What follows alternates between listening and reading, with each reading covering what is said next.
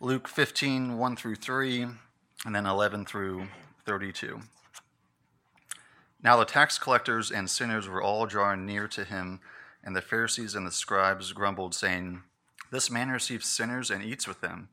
He told them this parable What man of you, having a hundred sheep, if he had lost one of them, does not leave the ninety nine in the open country and go after that one that is lost until he is found? Now on to verse 11. And he said, There was a man who had two sons, and the younger of them said to his father, Father, give me the share of property that is coming to me. And he divided his property between them.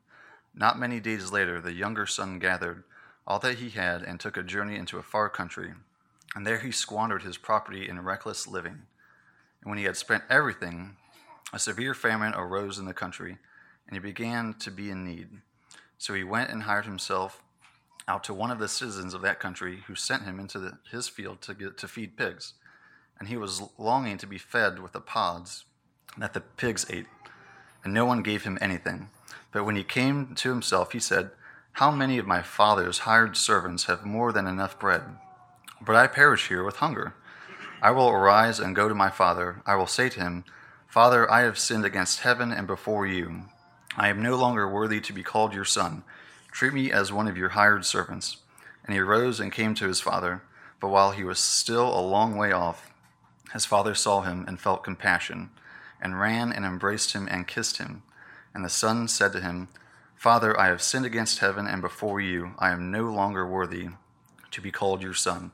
But the father said to his servants, Bring quickly the best robe and put it, put it on him and put a ring on his hand and shoes on his feet, and bring the fattened calf and kill it, and let us eat and celebrate. For this my son was dead and is alive again. He was lost and is found, and they began to celebrate. Now his older son was in the field, and as he came and drew near to the house, he heard music and dancing. And he called one of the servants and asked what these things meant. And he said to him, Your brother has come, and your father has killed the fattened calf because he has received him back safe and sound. And, and as he was angry and refused to go in, his father came out and entreated him. But he answered his father, Look, these many years I have served you, and I never disobeyed your command. Yet you never gave me a young goat that I might celebrate with my friends. But when this son of yours came, who has devoured your property with prostitutes, you killed the fattened calf for him. And he said to him, Son, are you always with me? And all that is mine is yours. It is fitting to celebrate and be glad, for this your brother was dead and is alive. He was lost and is found. This is the word of the Lord. We're going to look at six aspects of today's reading. Normally, we we uh, touch on five aspects, but I I found another one in there that I couldn't uh, divide up, and unfortunately, I didn't find a seventh. So you know, five or seven are much better biblical numbers than six. That doesn't matter.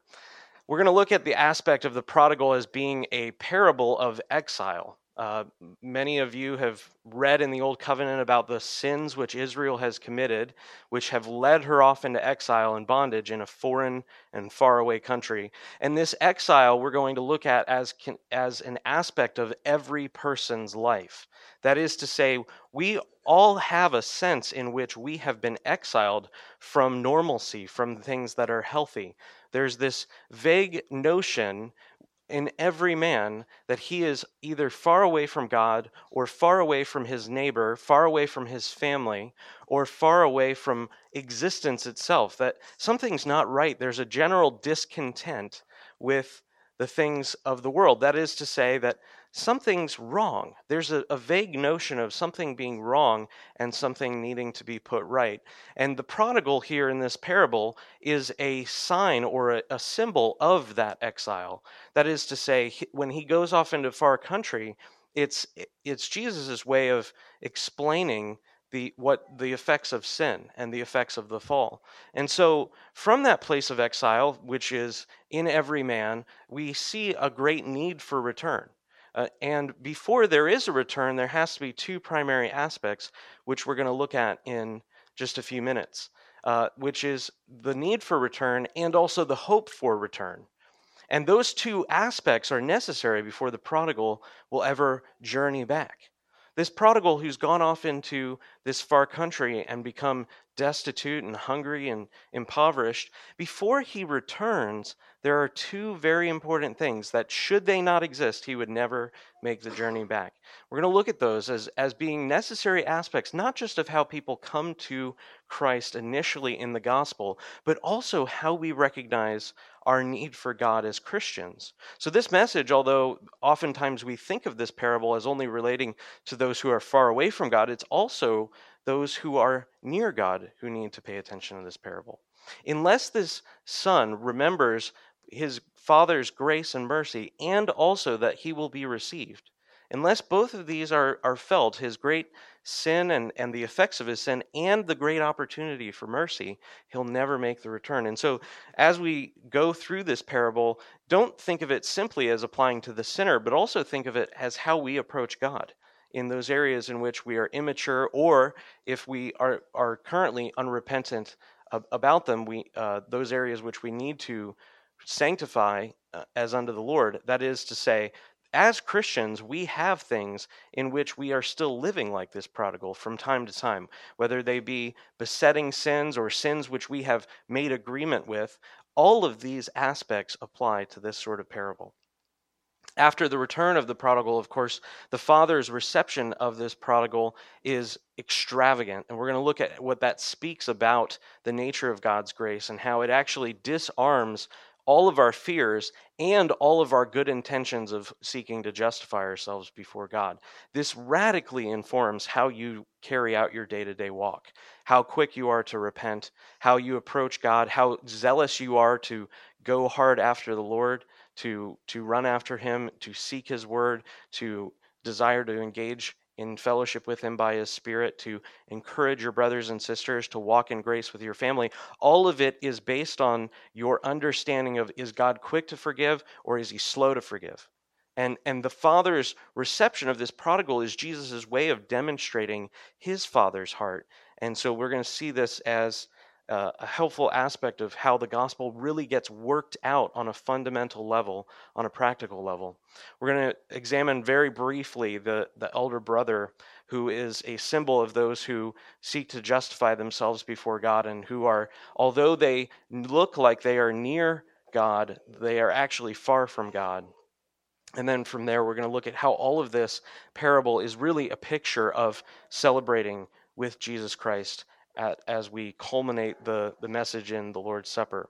And so I would just encourage you as you are thinking about this parable, which you which many of you by the show of hands that I had earlier, you've already heard this parable many times, and, and that actually can sometimes be a hindrance to receiving fresh revelation. So I just want you to uh, take your knowledge of this parable and and let it uh, develop. Let it uh, be expanded and, and consider some of the implications and the allusions, the symbols that are in these passages, and then examine it within the whole corpus of Scripture. We're going to look at how Jesus is actually making dozens and dozens of references to, to the nature of God's interaction with his people over time. And so I, I'm very encouraged by this parable not only because of its great aspect of showing us the Father's grace, but also that it being so dense, being so rich, it is a wellspring of deep revelation which continually calls our heart back to love and faith uh, toward God. So let's take a look really quickly at the beginning of this parable. Jesus, in the first three verses in this chapter, is interacting with the Pharisees, and the Pharisees are seeing that he's hanging out with the wrong sort of people. Now, here in this context, they are religious leaders of the country, the Pharisees, the Sadducees. They're, they're two different factions of religious folk, religious leaders, who are in charge of various things like the synagogues and the temple courts. And these people who Jesus is interacting with begin to think that Jesus is sinning by who he's hanging out with, by who he's fellowshipping with. And this is, uh, you know, although it's done in Jesus' day, we err if we think that, oh, well, this is just referring to you know, religious people who are not Christians or who are not believers in Christ. We can be exactly like these Pharisees. Just think about it for a second. Imagine today if you had a whether it be you know a pastor here at our church or someone that you know who's a very good christian or, or what have you and you saw them you know hanging out with people who do the very pet sin that you think is the most important thing.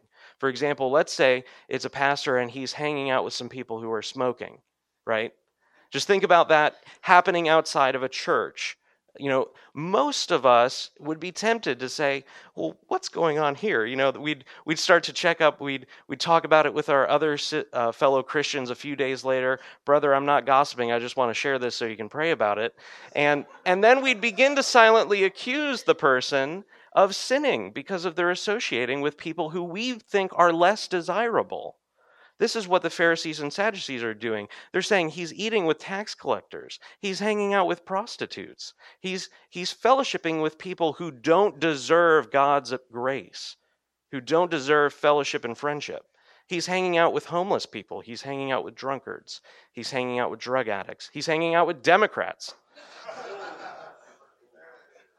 I like jabbing the Republicans every once in a while. Anyway, the point being that Jesus is doing something that they don't think is appropriate. They think that he, they do not deserve the fellowship of Jesus. And so they grumble against him, and Jesus confronts them in the form of this parable. He confronts them by telling them a story which is supposed to indicate to them that they actually are the ones who are far from God. Now, of course, Jesus isn't saying these prostitutes and tax collectors are actually righteous folk.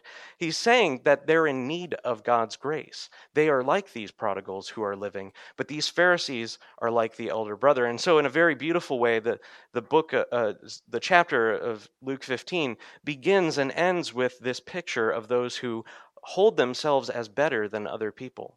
You are actually making no progress in God as a Christian if you continually have this thought to yourself, well, you know, at least I've got a lot of things going on and, you know, my life's pretty healthy and normal. I'm not like this classification of person. And in fact, Jesus is Jesus gives another parable at a, a, different time about the the Pharisee and the publican. And one of the things I think that's help uh, helpful to remember about the the parable of the Pharisee is the Pharisee has theology pretty straight. Now, not what I'm not in the full sense of that that phrase. His theology is terrible, but he at least says the right words in his prayer. Thank you, God, that I'm not like other men. And we, we do that as Christians sometimes in justifying ourselves. We even say, well, God, this is only by your grace, but then we tack on a doctrine of Satan, which is, I'm better than other people, or my life isn't in shambles. Now, I'm not saying it's it's not good to be appreciative of the fact that God's wrought his redemption in your life. But the point is, if you consider yourself as more deserving of God's grace, then you do not understand God's grace. And so as the as we begin the parable, we have to see it in the context of Jesus' answer to religious oppression of those who are undesirable. So before the prodigal son goes and squanders his inheritance, the first sin that he commits in this parable is a disdain for his father's presence.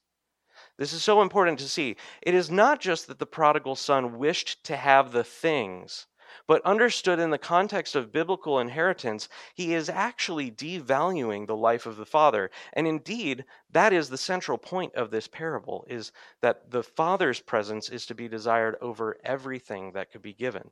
Inheritances are normally received in our days, especially after someone passes away. And in that day, it was at least when the man, young, either young man or a slightly older man who is already married or about to be married was going to journey away and live somewhere else. And so this young man, the the the uh, younger brother, shows a disdain for the father's life by implying that I wish you were already dead or I wish that I was leaving. That's what it means for him to ask for or to desire his inheritance beforehand. The son here essentially wants the things above a relationship. This person who is been raised in a context of fatherly uh, love and grace, as we're going to see in a few verses when he remembers how his father treats even the servants, uh, this abundant father who has shown this child love uh, is disdained. And this child considers the only benefit that I would get from this person is the things that he can give me. And understood in the context or the parable, we understand that this is an aspect of the essence of Adam's sin itself. Adam wished to have that very thing which God said for a time was unwilling, uh, unfit for him to take. That is the knowledge of good and evil. And so Adam disdains God's good favor God's good pleasure, the garden which he established, the world that he had made, the wife that had been given to him, the role and sphere and authority of the dominion uh, mandate which he was his. That role and sphere and authority was not enough. Adam wished for the very thing that he wasn't supposed to have, uh, and he, he asks for it early and he takes it and so disdains God's presence. And we actually see that this leads to the original exile, and that is the exile of our first parents from God's presence in their expelling uh, expulsion from the garden.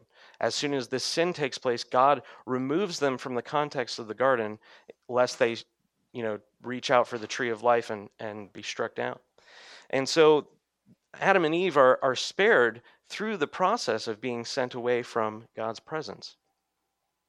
And so this prodigal goes into this exact same thing himself. He sends himself into exile. It's important to see that. He chooses to ask for the inheritance beforehand and then runs from the Father's presence. He, he breaks agreement and breaks fellowship with this relationship that he had been uh, living in. Verse 13 Not many days later, the young son, the younger son, gathered all he had and took a journey into a far country. This is the important phrase by which we understand that Jesus is saying that this is a form of exile. This far country that is a phrase over and over again used by the prophets in the Old Testament to say to Israel, if you do not keep Yahweh's laws, if you turn from him and follow after other gods, he will surely send you away into a far country and you will be removed from the, the land which God had given to your fathers.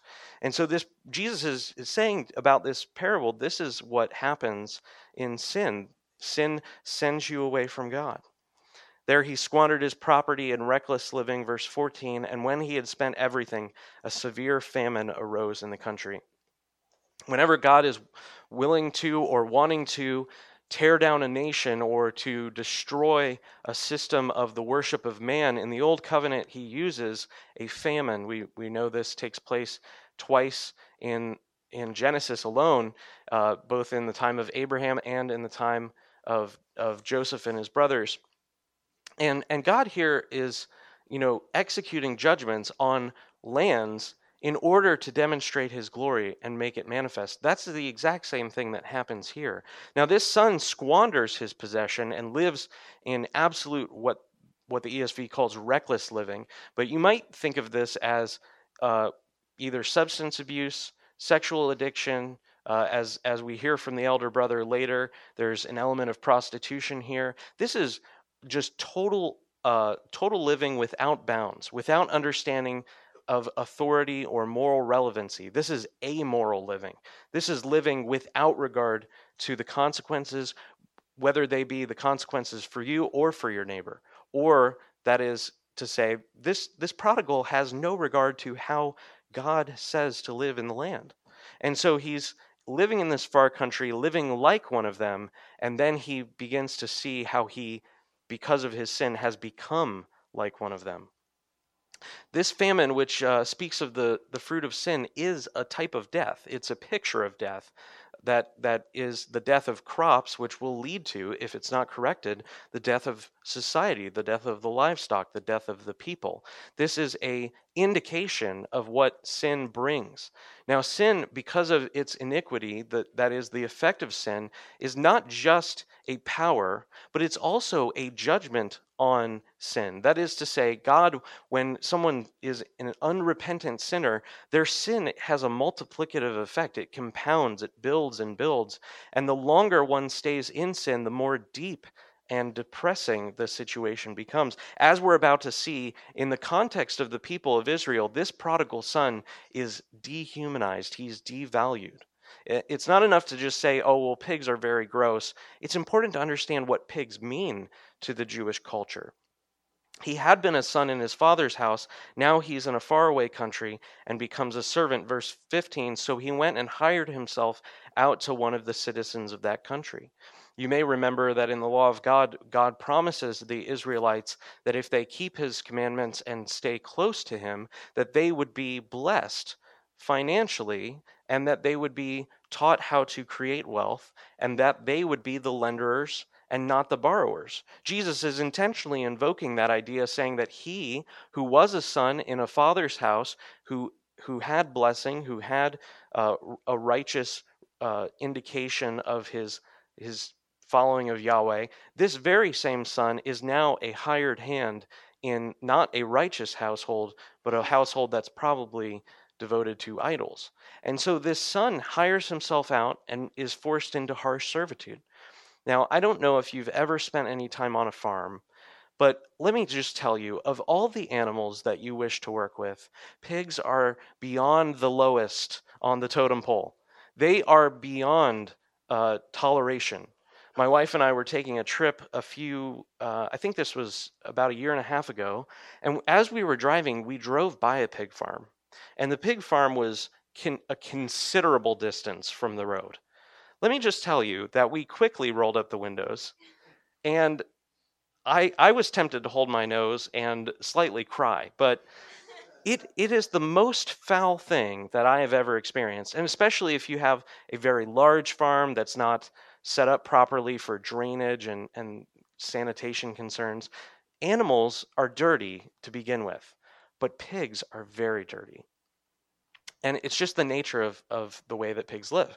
And so these these pigs are not just a dirty animal, but to the Israelites, they're considered to be totally unclean. That is, you're not allowed to touch them, you're not allowed to eat them, you're not allowed to work with them. This this boy, this young man who had squandered his possessions, is now forced to work with those very things which make him unclean. Jesus is trying to help us see this is what sin does to people. Verse 16, and he was longing to be fed with the pods that the pigs ate. Now, I, I think pods here are, are a, a word that just describes some sort of uh, vegetable, right? And and so here he's you know giving these vegetables to the the pigs, and at the end of verse 16 it says, "And no one gave him anything." Now just imagine this for a second. You're an Israelite and you're hearing this story. This this boy is in a far country. He's been living in total sin. And then he is forced into harsh servitude, working with animals that he is not allowed by the law of God to even eat. And he is hungry, and he longs to eat what they are being given. And then he sees that no one's giving him anything. This is all about food. His poverty has become so severe that he takes the most disgusting jobs. If you if you if this is hard for your imagination to consider, I would just encourage you go on YouTube and look up this guy named Mike Rowe, Dirty Jobs with Mike Rowe. Just watch one episode of that and you'll get sort of a sense of what's going on here. This is like the most disgusting job that that you could possibly do.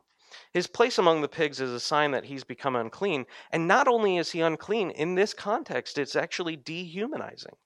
You see, this man is hungry, and his job is to give food away, give food to pigs, and yet he's a human being, and he's being given nothing.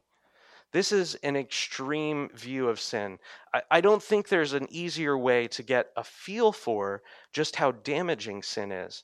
This son who lived in a good home with a father who had uh, means and had a gracious attitude even towards his servants. This same son is sent out of the land by his own doing, spoils his inheritance, destroys the legacy of his father, and then becomes forced to work with animals that he's not allowed to touch, and then is in a condition of, of starvation, in, in poverty. It's hard to understand this, especially if you are a young person, but it, it, receiving an inheritance is not just receiving material goods, it's also receiving a legacy. And so this is it's not just about financial mismanagement or the effects of sin. It's about destroying your father's heritage. It's, it's about destroying those very things which were to be given to you as a stewardship to receive well in the grace of God. So, this is what sin is it's alienation from God, from family, from land, and even life itself. He's he, this this prodigal has gone through a series of falls, not just one fall immediately, but a series of increasingly deep and increasingly calloused sins. And the effects of this this man's sin are absolutely world destroying. And by world destroying, I don't mean asteroids falling out of the sky. I mean the world in which he lives, the context in which he lives. And so this sin is seen as totally dehumanizing, and that's what it is.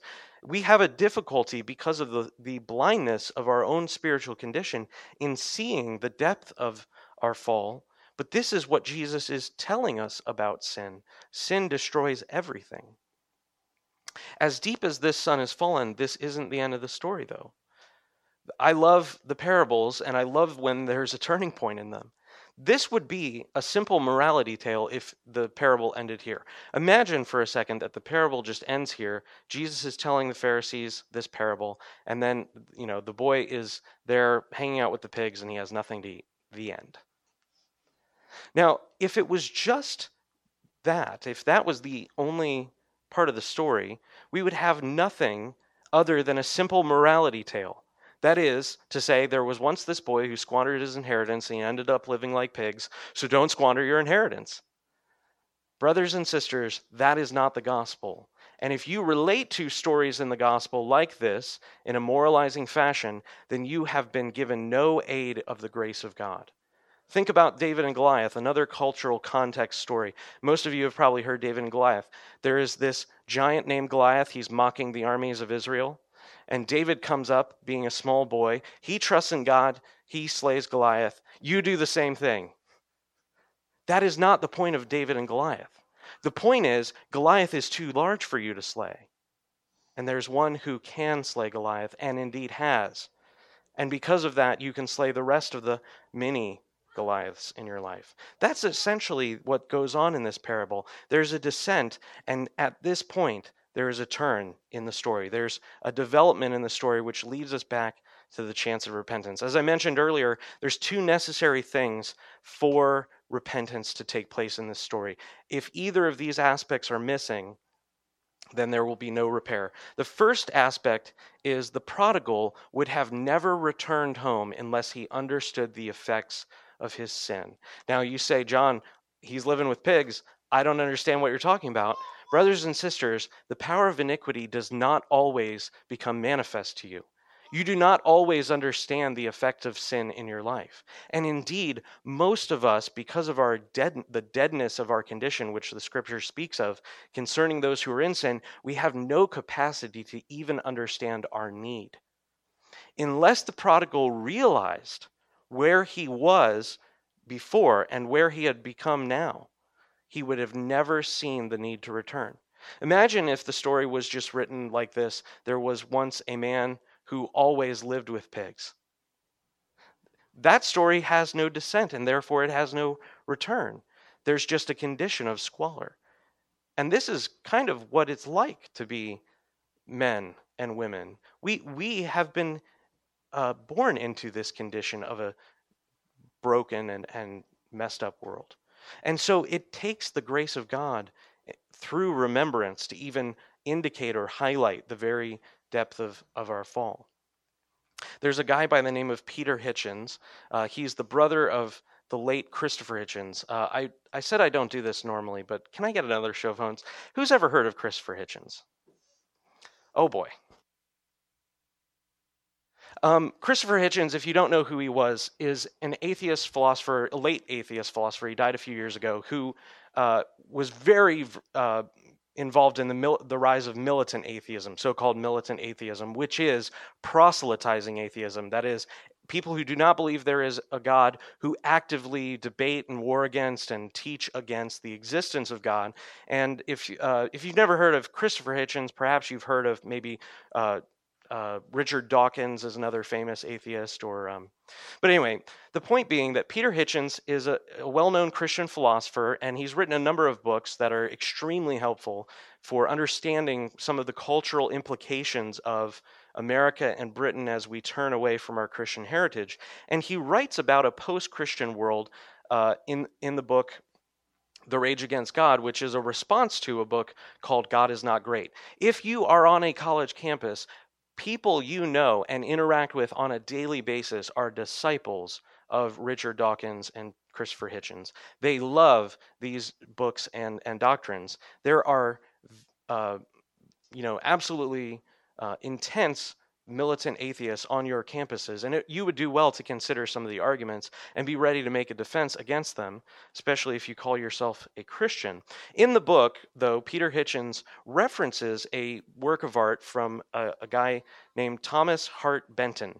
And if you've never heard of Thomas Hart Benton, that's okay. You don't have to imagine this photo. Um, I'm going to show you this picture in a, in a few minutes. But Thomas Hart Benton made a painting called The Prodigal Son.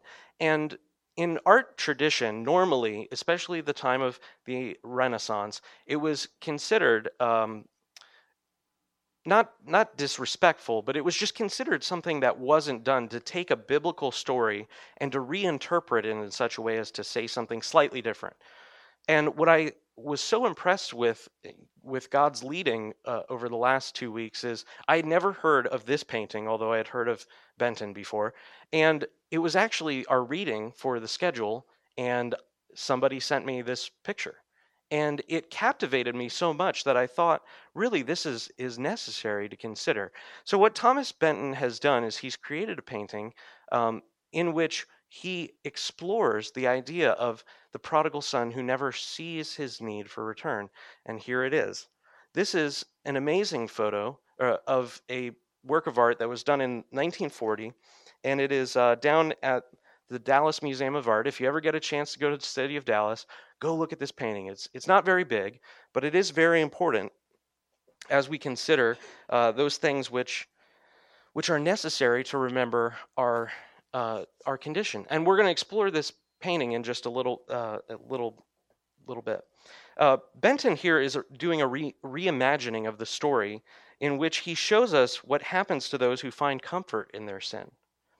What we see here is a man who's returned and isn't destitute. Remember, in the story, the son is living in pig, with pigs. Here, we see a man who's never considered returning. This son doesn't even need a robe. He's got a suit jacket. He's got a suitcase. He's got loafers and slacks. He's not poor. And in fact, he actually looks somewhat rich. In the 1940s, most people did not have a car. Some people did. It was a, becoming a larger phenomenon, but most people did not have a car. And if you look in the, the background over to the right, I don't know if you can see this, there is what looks kind of like a maybe a Packard or a slightly old Ford, but it's a car. He's not arrived after a long journey back from a faraway country. He's taking a quick drive out to the country. Even though he looks normal, not all is well, of course, in this scenario. This man looks perfectly normal. He looks even somewhat healthy. We might even imagine him with this suit and the beard and well groomed man as sort of a businessman. You can see he's got a hat in his hand. He, he's a gentleman. He's not a prodigal. He's not one who's been wasteful. He's one who's been blessed. The house, of course, is in total ruin, however. And in fact, Benton uses these swirling colors and swirling patterns to indicate the distortion of the, the world that this, this man is living in. The father, the brother, and the servants, they're all gone. They're long dead. And the house is in complete ruins, and the land itself has been uh, filled with the effects of this destructive sin.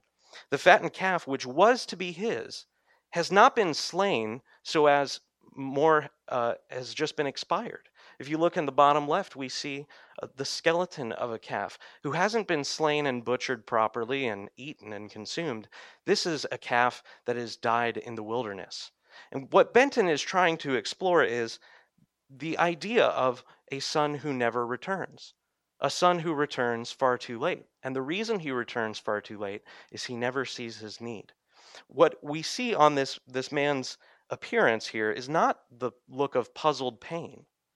This, this man is clearly not in mourning over the fact that his father and his brother and the servants are all gone and that he never received his inheritance, but rather it's one of detached ignorance. It is just simply a, an inquisitive, uh, Uh, inquisitiveness. He's just somewhat wondering, if you see him stroking his chin, he's just wondering what happened. And so, what Benton is exploring here is the idea of those who are blessed in their sin, those who never feel the effects of their sin. The prodigal son, as a parable, would be no indication of the gospel. It would be no retelling of the gospel if the son never recognizes his need. And the recognition of your need is a very great is a very great grace from God.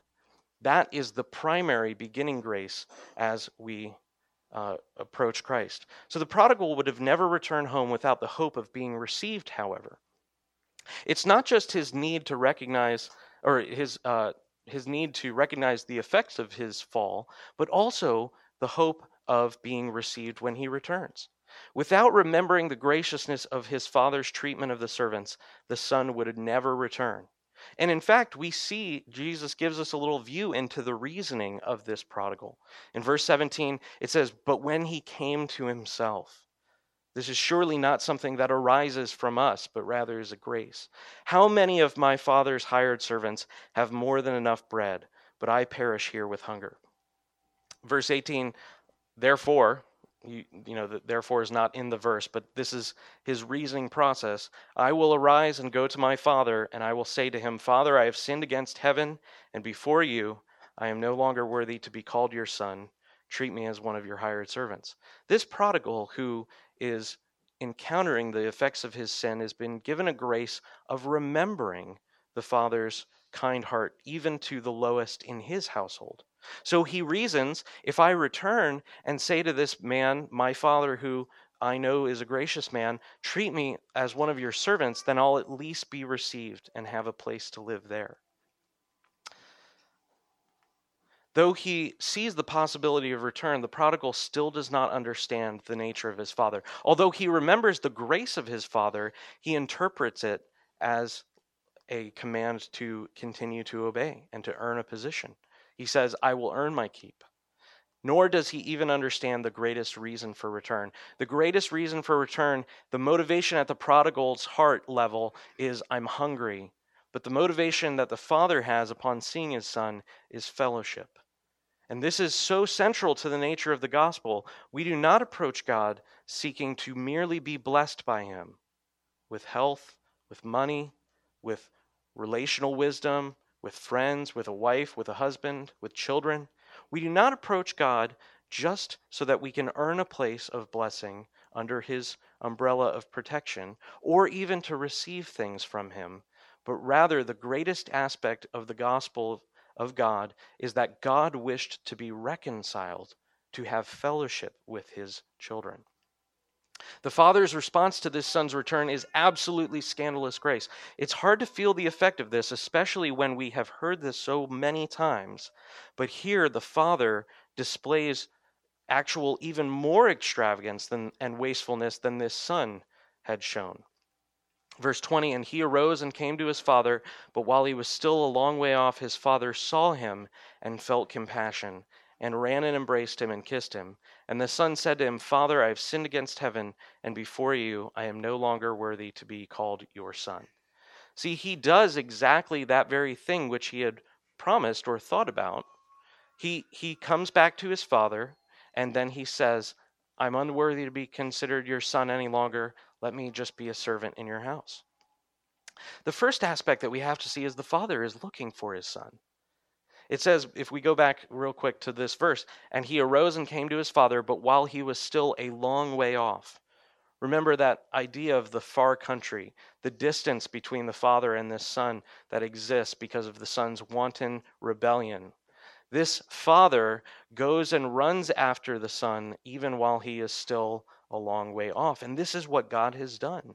That even while we were dead in our trespasses and sins, even while you were strangers and aliens and without God and just in the world, God reconciled you to himself through Christ. Notice how quickly the Father moves past his son's groveling. Think about this for a second. And in fact, this is actually one of those unwritten doctrines which many of us believe. We believe that after we sin, as Christians, we have to approach God and say, God, I'm sorry. Would you please forgive me?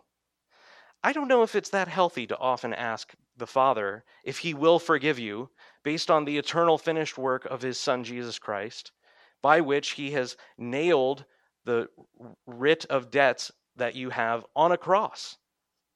That is, that Christ, who knew no sin, became sin that you would be the righteousness of God. I don't think it's appropriate often to grovel. Uh, well, I don't think it's ever appropriate to grovel before the Father because of our position in Christ.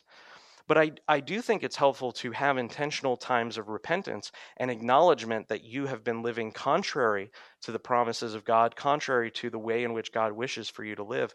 But look at how quickly the Father moves past the groveling of his Son. Verse 21 The Son said to, to him, Father, I have sinned against heaven and before you. I am no longer worthy to be called your Son. Verse 22 But the Father said to the servants, He doesn't even acknowledge it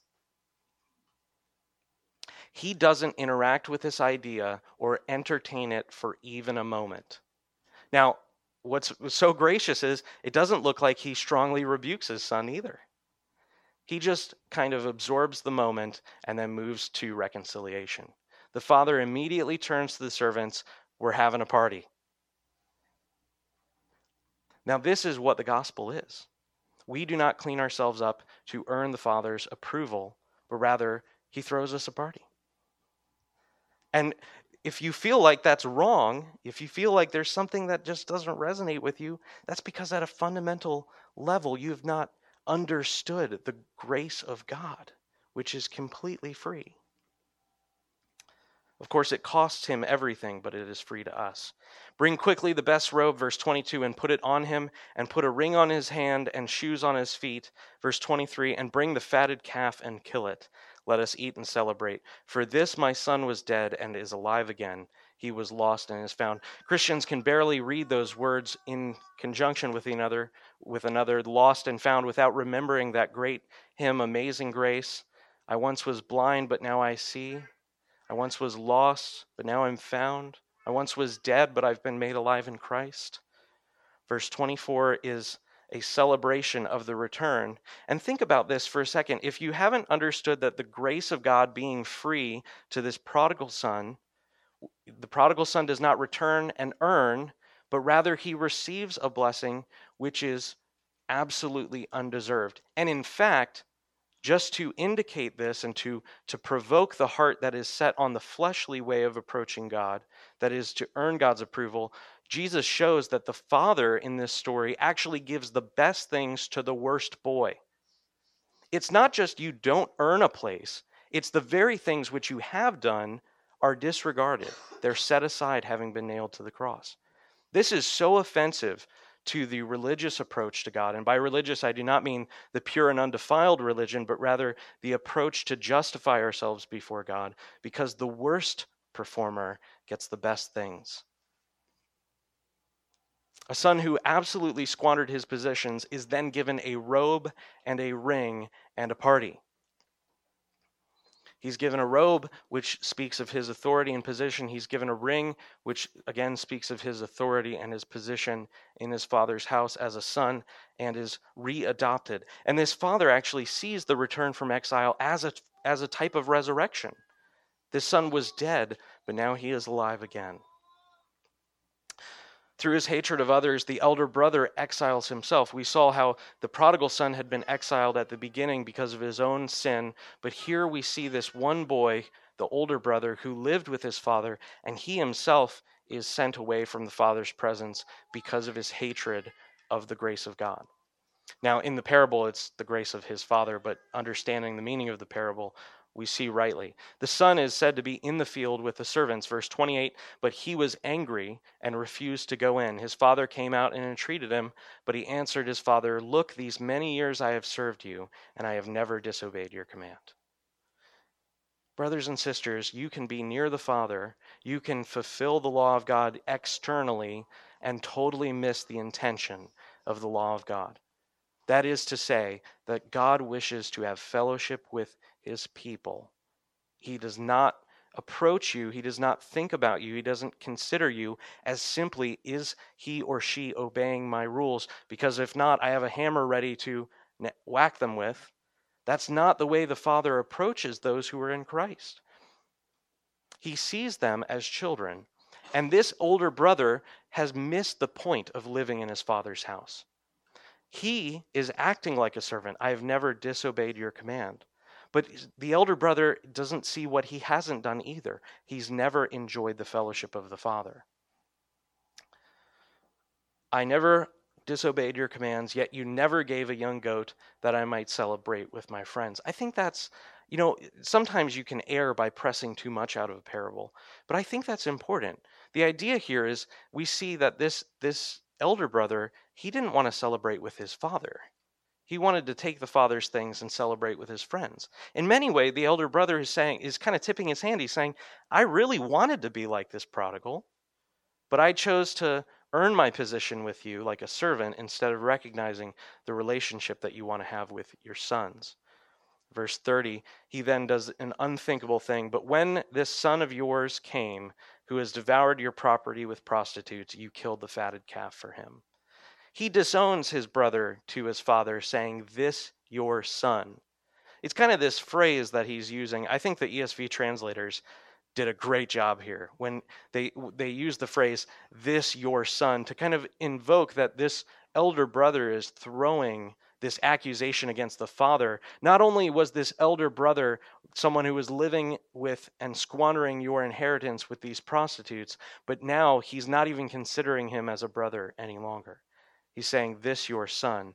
And then the father, seeking to reconcile his children, calls them back. Though his father immediately receives the son, the brother calls to mind the sin of the other. This is what we do when we become embittered towards God about the fact that, well, this person doesn't deserve your grace. They're a wretched whatever. This is exactly, this is entering into that elder brother syndrome or elder brother way of life.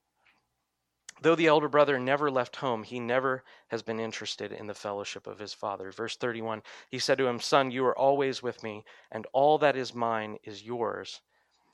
Verse 32 It was fitting to celebrate and be glad, for this your brother was dead and is alive. He was lost and he is found. And here, moving past the elder brother, we see the great aspect of the parable is not just about the possessions, it's about a relationship. It's about having fellowship with the Father. And that is the exact fellowship which Christ came to restore to us. If you are convinced that God will utterly cast you out, that is, he no matter what you do, you will have to live like a servant. You can never earn God's approval, but you can somewhat live under the shadow of his influence, then you do not understand God rightly, and you err in understanding the gospel. When you do come to him, he receives you according to free grace not according to your ability to earn it, not even according to your ability to repent. Remember, as soon as the son says to the father, I'm unworthy to be called your son, let me just be a servant, the father turns to the servants and says, Let's throw a party. This is absolutely irrespective of the son's ability even to repent, although repentance being necessary for faith. When we imagine a God who is unwilling to forgive, we do not see him rightly at all. Now, of course, we do not earn this forgiveness, but rather understanding God, understanding the nature of God, seeing the God that Jesus revealed in his work on the cross, we understand God is wanting to forgive. The father in this parable is standing on probably on the porch or on the property somewhere looking out for the son and upon the first sight of him runs towards him even while he's still far off. If we are like the prodigal and we return to God hoping to earn his keep in his house, we actually are maligning or speaking wrongly about his forgiveness. We're actually considering it to be something that is not a part of his nature. God's not willing to forgive. We have to earn him. We have to coerce him. We have to hopefully twist his arm a little bit to get him to be willing to forgive. Our God is a Father who is deeply desiring reconciliation, forgiveness, and the restoration of fellowship. That is the point of this parable, is that the Father here wants both of the sons to come to the party. He doesn't just receive the prodigal and then see the sin of the elder brother and then say, That sin's too grievous, you're out of here. No, it's the elder brother who keeps himself in the field. The father goes out to meet him. Remember, the father runs after the prodigal even while the prodigal's on the horizon. And here, when the elder brother, the one who's caught in the callousness of heart, the religious approach to relating to God, it says the father even goes out to, to reach the elder brother. These are the two aspects by which we see in this one parable the kind heart of God. If God's adoption is freely by his grace, then how much more is it now favorably dis- disposed towards us, that is, favorably aligned towards us who are in Christ? If while we were still dead and still sinners and still hostile to God, God reconciled us to him, then how much more will he persist us or maintain us in his grace now that we're in Christ?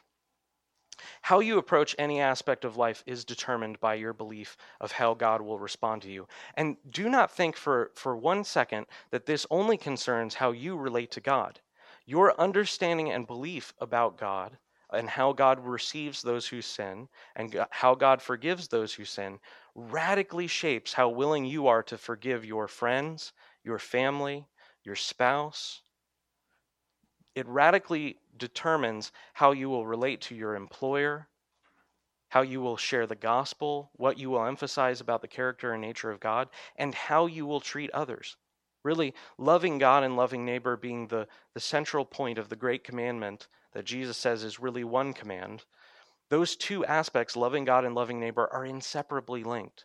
Without receiving the love of God, you cannot love your neighbor and seeking to earn the love of God, you will force your neighbor to try to earn your love and forgiveness and approval.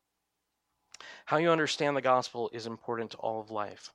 Now, really, this parable, of course, is about the fellowship of the Father, but I want to look very briefly at one final dimension of the parable as it relates to celebrating Christ in the Eucharist.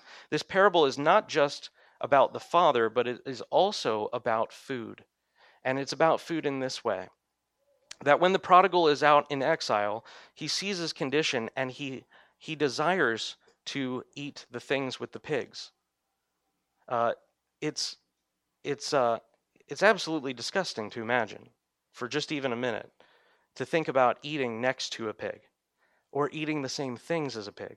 First, the prodigal says, I, I want to eat what the pigs are eating, but he fears lest he be discovered and then lose his job. He can't take from the pigs. Then, in seeing the depth of his condition, he hopes to have bread with the servants.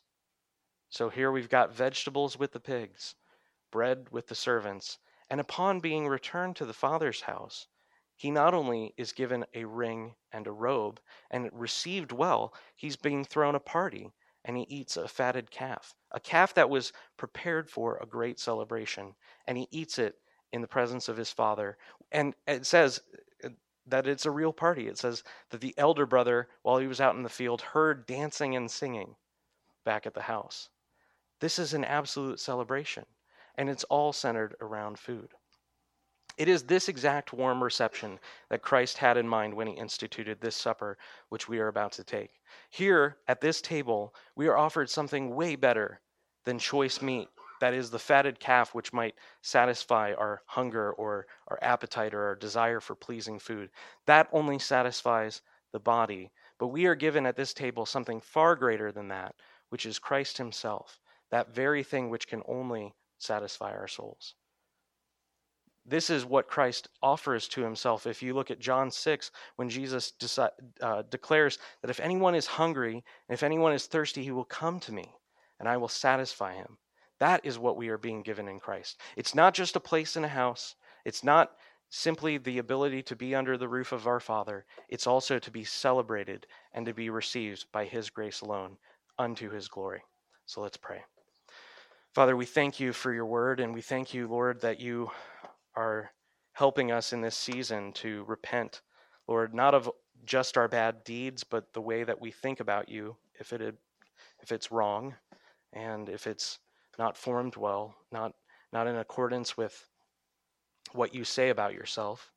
Lord, we thank you that you have given us by your Son Jesus, the greatest teacher who ever lived, this, this parable, which is so rich in its implication and, and the poetry and the language and the structure. Lord, we pray that you would create within us a deep hunger for your word, that we would be able to meditate on passages like this, and through them, that you would give us grace in order that we would understand you rightly. We thank you also, Father, that you have adopted us in Christ, that you've set us free from sin and death, and you've brought us into your family. You've caused us to remember the great favor and grace that you have on those who are in your house. And we pray, Father, that you would open up our eyes, even as those who have come to your Son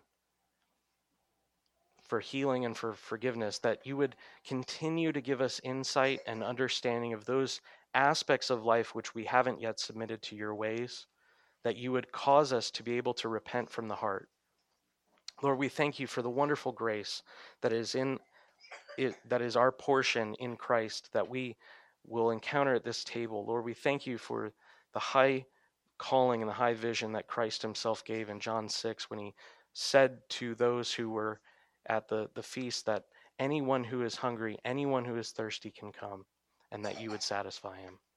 Amen.